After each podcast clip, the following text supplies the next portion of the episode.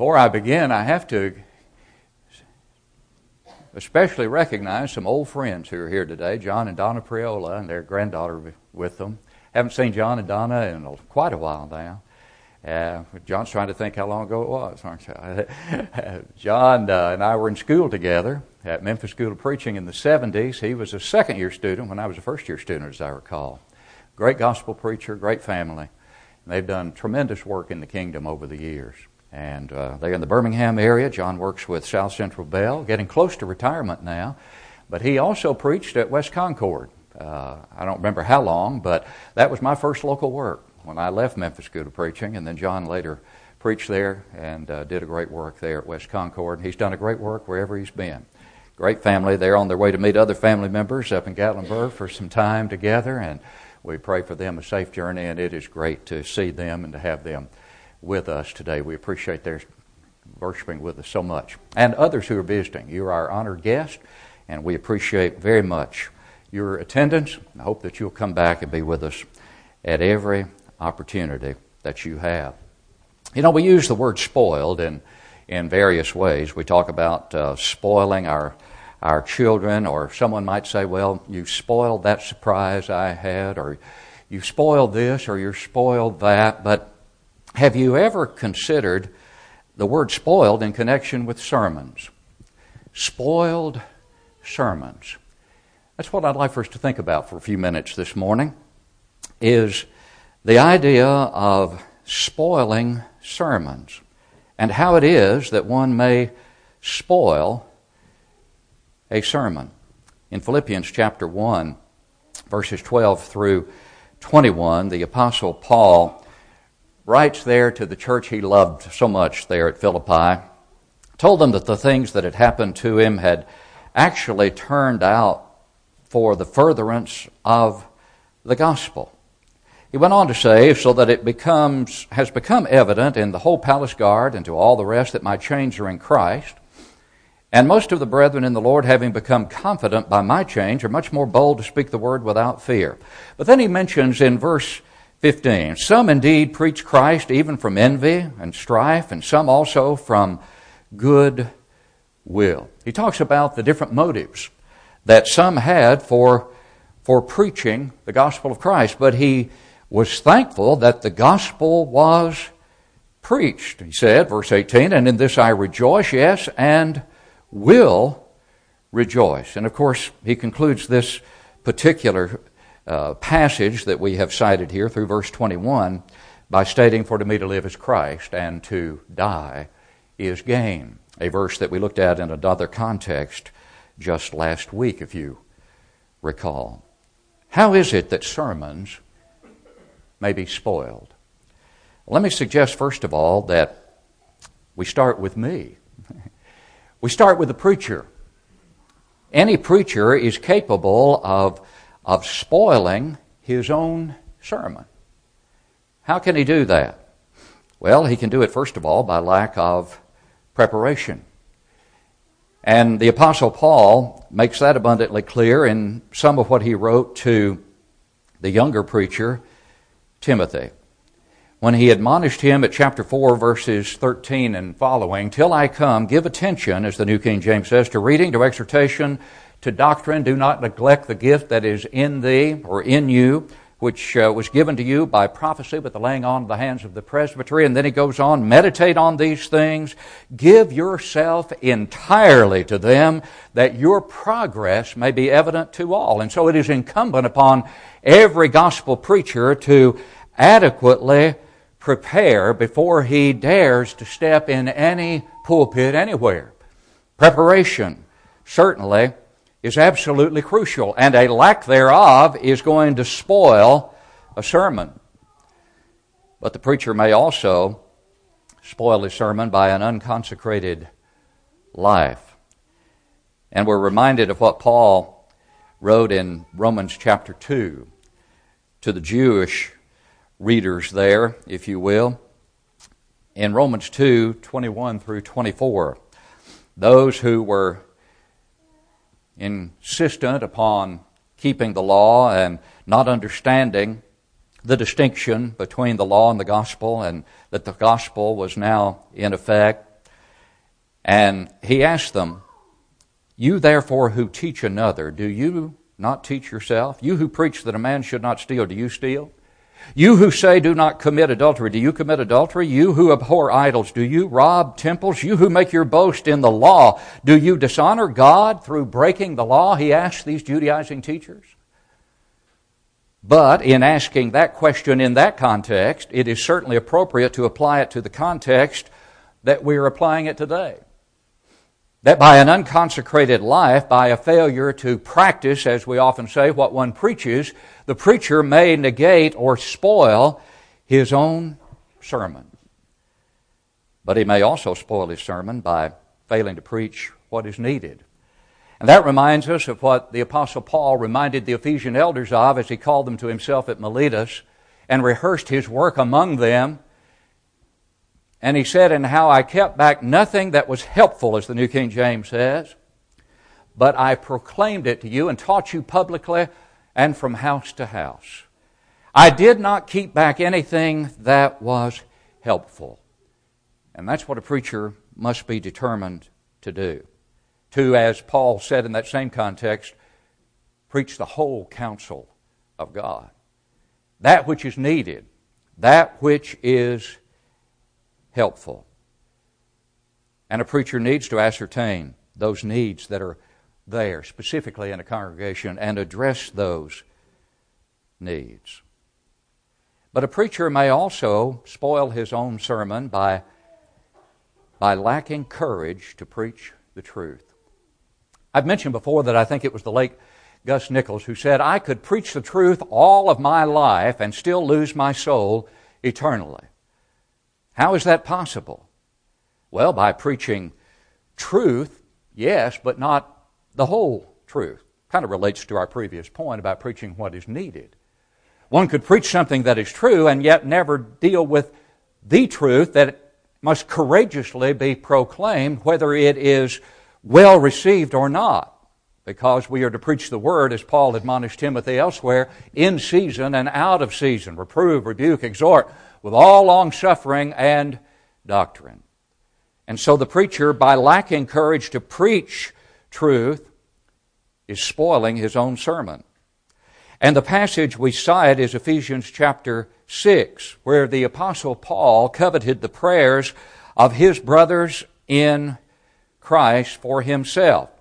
Near the end of that exhortation relating to taking upon oneself the whole armor of God, take the helmet of salvation and the sword of the Spirit, which is the Word of God.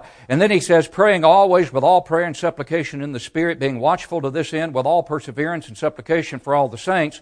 Now verse nineteen, and for me, in other words, pray for me, that utterance may be given to me, that I may open my mouth boldly. Not brashly, not harshly, that's not the meaning of bold, but courageously, plainly, with openness of speech is the meaning of the word, to make known the mystery of the gospel for which I am an ambassador in chains, that in it I may speak, there it is again, boldly as I ought to speak. And so the preacher can spoil his sermon by lacking the courage to preach the whole counsel of God, to preach the truth. But in relation to that, he may spoil his sermon by, by an unchristian attitude in that which he preaches and in his everyday life. In Matthew ten sixteen, Jesus reminded the disciples there, "I'm sending you out as sheep in the midst of wolves. Therefore, be wise as serpents and harmless as doves." Use the kind of judgment that is conducive to a receptivity, a ready receptivity of the gospel of Christ. And don't manifest an un-Christian attitude. Preach with passion, yes. Preach with conviction, yes. Preach with courage, yes. But, but certainly not with an un-Christian attitude. Needless sarcasm, ridicule, uh, abuse, all of that will spoil a sermon. And so as important as truth is, truth needs to be preached with the right attitude. But again, the preacher may spoil his own sermon by violating rules of successful communication. He may preach too long. You know, it's like the example of a person who came into the worship service on one occasion. A little boy sitting there, he asked the little boy if the preacher was through preaching. The little boy said, yeah, he's through, but he ain't quit yet.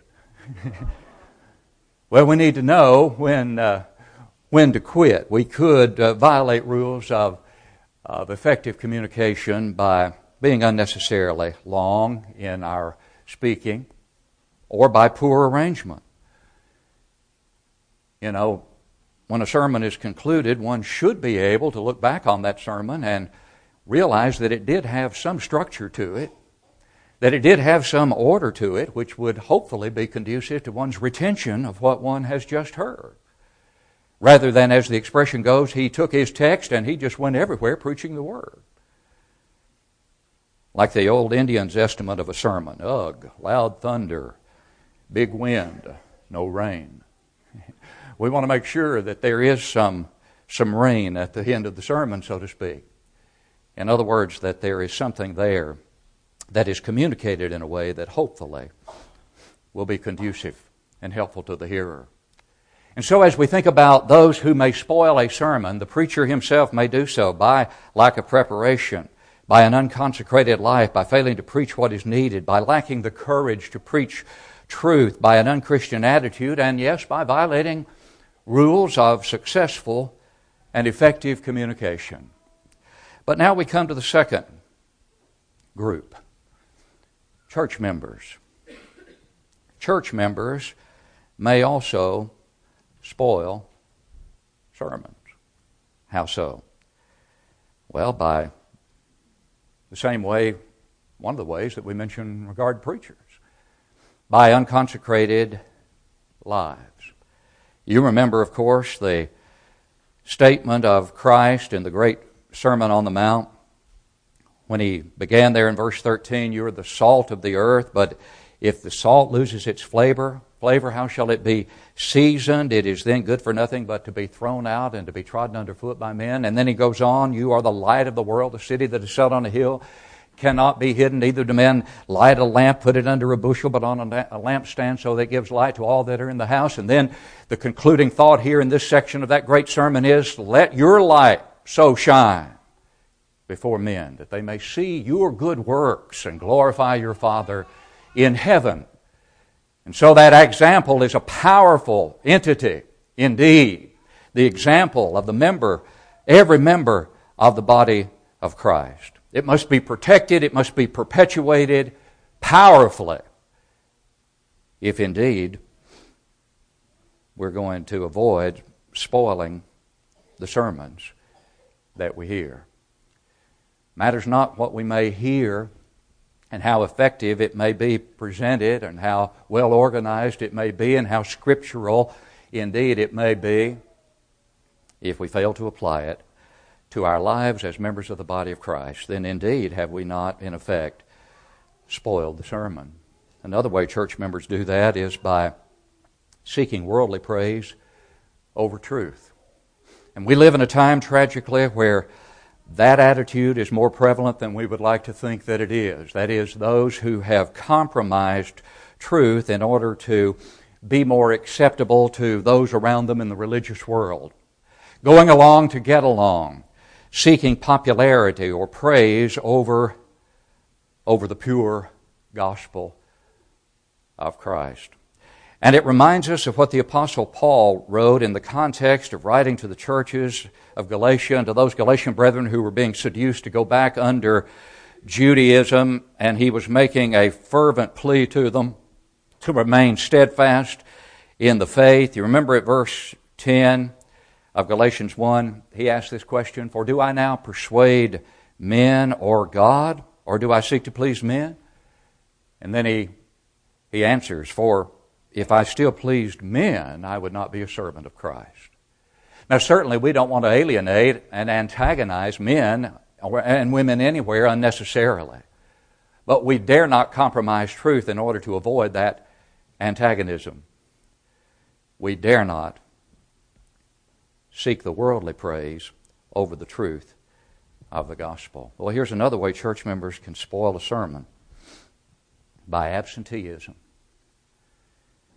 Hebrews ten twenty-five, of course, is a very familiar text to us, I'm sure, where the Hebrews writer, encouraging those who were being seduced to abandon their Christianity and to once again embrace a system that was dead, that is, the system of Judaism, the writer in verse twenty-four, to gain the context more fully, said, "And let us consider one another in order to stir up love and good works." And then he adds, "Not forsaking the assembling of ourselves together, as is the manner of some, but exhorting one another.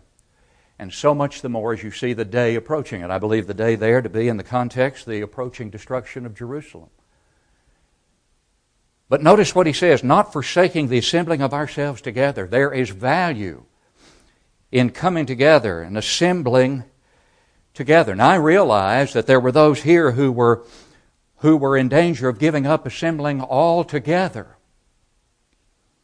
But as has been asked before, even if that is the immediate context, when does it become a sin to forsake an assembly willfully with no reason other than choosing not to be there? Does one have to give up assembling altogether in order to be guilty of neglecting or sinning in this regard? When does the sin kick in? The first time you willfully neglect? Second? Third? Where is it? And so the principle is clearly set forth, as is the principle set forth in the passage we've also noted, Matthew six thirty-three. "But seek first," Jesus says, "the kingdom of God and His righteousness, and all these things shall be added unto you." Tonight at six p.m., tonight at six p.m., the question would be, as has been asked, where will you be? Will you be supporting the sermon by your presence, or spoiling it by your willful absence? And then finally, sinners. Sinners may spoil a sermon. How so? By hearing with prejudice. In hermeneutics, it's called the dogmatic approach, and we've mentioned that before. In other words, I'm dogmatic in what I believe, and I'm determined that there's something in here that's going to prove me to be right. And that's the approach that I'll take as I study the Scriptures. I have my mind made up, in effect, and I'm going to find something here to substantiate what I'm already thinking. That's prejudice. And in the ministry of our Lord, as we mentioned in Bible class this morning, one can see how deeply seated prejudice was in many of those who saw the miracles that Jesus did, freely admitted that He had done wondrous works, and yet sought to kill Him, to get rid of that influence, rather than being favorably impressed and ultimately led to follow Him as a result of those miracles. Lazarus was raised from the dead, and the Jewish leaders could not deny it. And instead of becoming His followers, for the most part, as a result of that undeniable miracle, they sought to do what? Kill Lazarus and get rid of the evidence. That's prejudice gone to seed, isn't it? There's a great deal of prejudice still, tragically, in our world today. We've referenced Acts chapter seven in relation to this point because it relates to Stephen. Remember? And the sermon that Stephen preached before the Sanhedrin, it was a great sermon. No question about it. It was a great sermon. But we learn from the latter part of Acts chapter six that they had already set up false witnesses against this man. There was a prejudice that was in place so clearly that there was no real possibility that Stephen's sermon, no matter how powerful it had been, could have possibly reached these prejudiced minds. And it didn't. They gnashed at him with their teeth when he was finished and took him out and stoned him. But let's note something here. Church members may also be guilty of this. This doesn't simply apply to sinners. It can go back to our previous point about church members, can it? We can have our minds made up at times about certain things, and whatever the preacher says is not going to change it. And I can assure you that whatever I'm saying on the subject, I'm determined and convinced that it's from Scripture and not my own opinion. But think with me about how many sermons on dancing, for example, have been spoiled, that have been preached from pulpits. How many sermons on modesty have been spoiled, that have been preached from pulpits, and basically been excused by, well, that's the preacher's opinion. He may think he has to say that, but doesn't really apply to me. There's no telling how many sermons on modesty have been spoiled by church members, or on dancing, or perhaps on social drinking, even on church discipline. And we've just finished a, a rather extensive series on church discipline. And we've pointed out that when withdrawal of fellowship occurs, it's not the elders who withdraw. They initiate the process. But it's the membership that withdraws fellowship. And if the membership fails to cooperate in a scriptural process of withdrawal of fellowship, then the members have spoiled every one of those sermons. Every one of them. And perhaps any number of subjects could be added to the list, couldn't they? Marriage, divorce, and remarriage. How many? How many?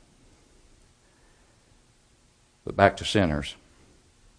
They may also spoil a sermon by failing to make a prompt decision. You remember Felix in Acts twenty-four, twenty-four through twenty-five. Go your way, and when I have a convenient season, I'll call for you. And as far as we know, Felix never had that convenient season. And then Agrippa, Acts twenty-six, twenty-eight, almost you persuade me to become a Christian. Almost, but lost. And so as we conclude, we conclude that all spoiled sermons are really spoiled by the devil. He's the one behind it all. And if a sermon that is scriptural is spoiled, it's the devil who does it. He either does it through the preacher, he either does it through the church member, or he does it through the sinner. And why does he do it? He does it because he knows the power is in the Word. Romans one sixteen. As Paul said, I'm not ashamed of the gospel of Christ, for it is the power of God for salvation to everyone who believes, to the Jew first, and also to the Greek. And so our task is to stop the devil from spoiling sermons. And the only question that remains is, what will you do with this one? If you're outside of Christ, we plead with you to express your belief in Christ by repenting of your sins, confessing Him to be the Christ, and being buried with Him in baptism for the remission of sins, because that's God's plan of salvation. Except you believe that I am He, you will die in your sins, John eight twenty four. I tell you no, but unless you repent, you will all in like manner perish, Luke thirteen three, and again at verse five. Whoever confesses me before men, him will I also confess before my Father who is in heaven, Matthew ten thirty two. And yes, he who believes, Jesus said, and is baptized will be saved, Mark sixteen sixteen. And if you haven't done those things, the Lord waits to add you to His kingdom, the church over which the Lord Jesus Christ is head, that you may be a sermon yourself by your life and do all that you can to lead others to that same saving knowledge that you have come to and embraced and obeyed. If you need to come home to your first love as one who has been guilty of spoiling sermons in one of the ways that we've outlined, in a way that has brought reproach upon the church, come home and determine that you're going to spend the rest of your life, as much as you have of it, determining to support and not spoil sermons that are based upon the Word of God and the Word of God alone. As we stand to sing, will you come?